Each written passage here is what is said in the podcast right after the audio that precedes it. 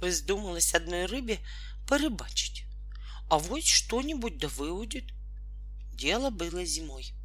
Так что обулась рыба в валенки, нацепила коньки, прихватила санки и заскользила по льду искать подходящее для рыбалки место. А когда нашла то, что искала, высверлила круглую дыру, лункой такая дыра во льду называется, и закинула удочку наружу. Снаружи было совершенно пусто, если не считать одинокой вороны. Ворона тут же заметила приманку, цапнула ее и понесла в гнездо воронят кормить.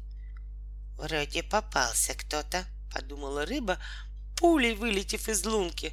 Она же не успела отпустить удочку и быстро поднимаясь вверх.